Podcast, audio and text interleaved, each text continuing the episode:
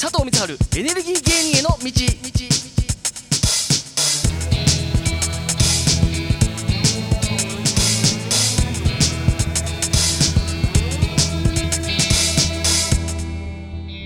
さあ始まりました。エネルギー芸人への道のお時間です。講師目崎先生です。よろしくお願いいたします,、ます。えーまず最初こちら。エネオスが再生可能エネルギーの企業を買収という日本経済新聞からの引用です。エネオスホールディングスは再生可能エネルギー振興企業のジャパンリニューアブルエナジーを買収する方針を固めました。脱炭素の流れで石油需要は今後縮小することが明らかなため大型投資に踏み切りましたというニュースでございますけれども水崎さんこれどういうことでしょうか？はい、これはね実はあの今のこの脱炭素の流れの非常に象徴的なあの動きだと思うんですよね。はい。で、まあ、エネオスっていうとね、まあ、多分皆さんご存知だと思うんですけれども、まあ、石油の,、ねはい。あのまあ、最大手というか、まあ、うん。一つのね大きなあの、まあ、大企業ですよね。はい。で、えー、とこの買収されたね Renewable えー Japan Renewable Energy っていうのはこれ実はね、えー、とバックにあの外資系のそのゴールドマン・サックス、うーん。うん。これがやってる、はい。まあ、会社なんですよね。出資してる、はい、だから、えー、とで Japan リニューリニューアブルエナジー何やったかというと再生可能エネルギーの例えば太陽光とか風力とかの、えーまあ、案件開発してでそれで自分たちでそれを、まあ、あの運営しているということなんへでー、まあ、実はあのうちも、まあ、そのちょっと彼らまでの規模ではないんだけども、うんまあ、同じようなことやってるところなんですよ。でじゃあなんでねそのエネオスがわざわざこんな最大の、ね、会社を買うかというとですね、まあ、これは本当にこの今そその去年のそうですね菅政権の時の2050年までのそのゼロエミッションっていうこっからの流れで日本全体がやっぱりあの今どうやって脱炭素になるかっていうことをまあ真剣にね考え始めた中で特にやっぱりこの、えー石油産業石油ガスっていうそのまあいわゆるだから炭素ビジネスの人たちですよね、ここの人たちからするともうね死活問題ですよ。はいはいはいはい。だってね簡単な話ね2050年以降はあなたはビジネスありませんよってこと言われちゃったわけですよ。うんうんうん。そうですよね。まだねまだそれ30年あったとしても、うん。で彼ら今めちゃくちゃ儲かってるんですよ。だだって今ね資源がやっぱり高騰してるっていうのもあるし。はいはいはい。だから今儲かってるうちにでも今お金ありますとでもそれがある程度お尻がこう決まってしまったってなった時にうん。これどうしようか。で彼らからするとやっぱりでもそうは言ってもエネルギーのねその産業をやってるわけだから、はい。じゃあ脱炭素をやりながらエネルギーのそのところにできれば行きたいとっていうのが一つのその大きな流れの中でじあゃあ彼らとしてはじゃあ自分たちで開発して自分たちでどんどんどんどん発電所を作っていくっていうのは一つのやり方なんだけれども、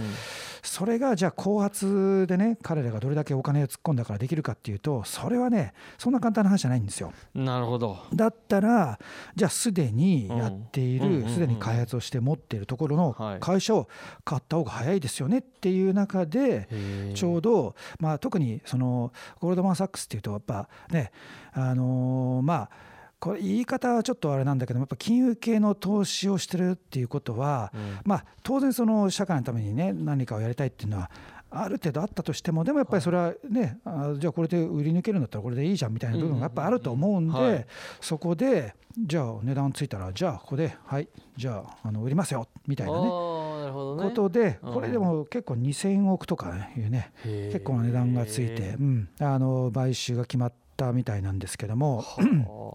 だから、まあ、今後ねやっぱりこういうものっていうのはおそらく増えてくると思います。はい。これがだからエネオスだけじゃなくていろんな日本のね。まあ石油でありガスとか、あとまあ多分電気会社もね大手の電気会社とかもどんどんどんどん変わってくると思うしだって今までそのねあの石油石炭とか天然ガスとかでやってた人たちっていうのが、なるうん、やっぱそこからシフトしていかなきゃいけないから例えばはい。東京電力なんかでも自分たちでまた開発したりとかいろいろやってきてるんで、そんな中でとにかくお金があって後発組の人たちっていうのは、えー、とどうしてもじゃあ既存の、うん。えー、と企業を買収してやっていこうっていう流れはどんどん出てくると思うんでこれがだから今はまあうちなんかもそうなんですけどそういうベンチャーがたくさんあるっていうねうん。中で、えー、とでもその再エネの市場っていうのはまだそんなに大きくないんだけども、うん。将来はこれが再エネの市場が全部そのメインストリームに、まあ、あー。2050年までにならざるを得ないんだから、はい。ってことは最終的には今の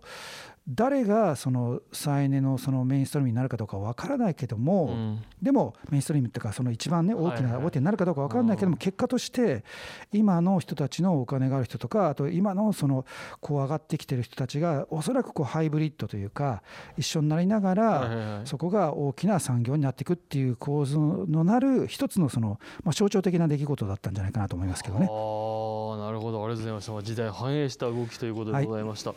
えー次こちらに参りましょう。2つ目。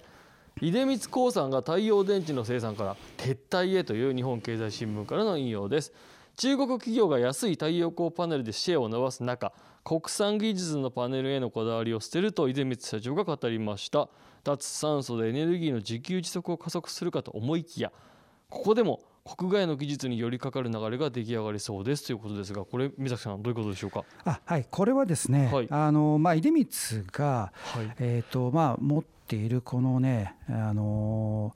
出光とあと実は昭和シェルっていうのが、はうん、これこうあの合併してるんですよね。でそこの実は昭和シェルが持っていたもともとに持っていたソーラーフロンティアっていう国産のパネルメーカーが実はあるんですよ。で彼らは実はね普通のそのソーラーパネルとはちょっと違うね。普通のソーラーパネルっていうのは、はい。あのシリコンを使ってやる、えーまあそのそれが今大体9割ぐらい主流になってるんだけども、はい。それがちょっとね違うその熱にすごく強いっていうはあそのもうだから砂漠なんかでも大丈夫だみたいなね、はい。で発電効率もすごく高いと。うん。ただ値段はちょっと高いんだけどみたいなちょっと違うそのパネルをね開発してはい。でソーラーフロンティアっていうのはこう一生懸命ややってたところあったんだけれどもやっぱね今のそのそうは言っても主流になってるそのはい。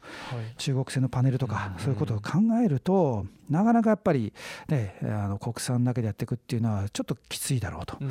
いうことで、まあ、これはだからその、えー、とさっき言ったその石油産業がまたシフトしていくっていう中で実はだから出光とかね昭和シェルっていうのはその中でもそのパネル会社を持っていくっていう意味ではまあちょっと先に行っていたところで出光なんか例えば地熱なんか発電も前からやってるから、結構そういういろんな再エネは自らやってるところあったんですよね。ねでもその中でやっぱりそのそう先に行ってるんだけどもでも、ね、じゃあ全部国内産でやろうって言ってもやっぱそれ世界の潮流にはなかなかあの勝てないからだからやっぱりしじゃあもう国産のねはい。国内生産はちょっともう無理ですよねということで、えー、と OEM に変えて多分中国製にしていくっていうような話みたいですけどね。なるほどね。まあじゃあその時代の流れ的にもまあそっはいちの方が効率もいいんじゃないかということになったわけですね。はい、ということでございまして非常にこの2つニュースねまあ本当に今のこの時勢がこう巻き起こった、えー象徴的な出来事だったのではないかと思いますということで、えーまたいろんなお話を教えていただこうと思います。ということでエネルギー芸人への道のお時間でした。ありがとうございました。ありがとうございました。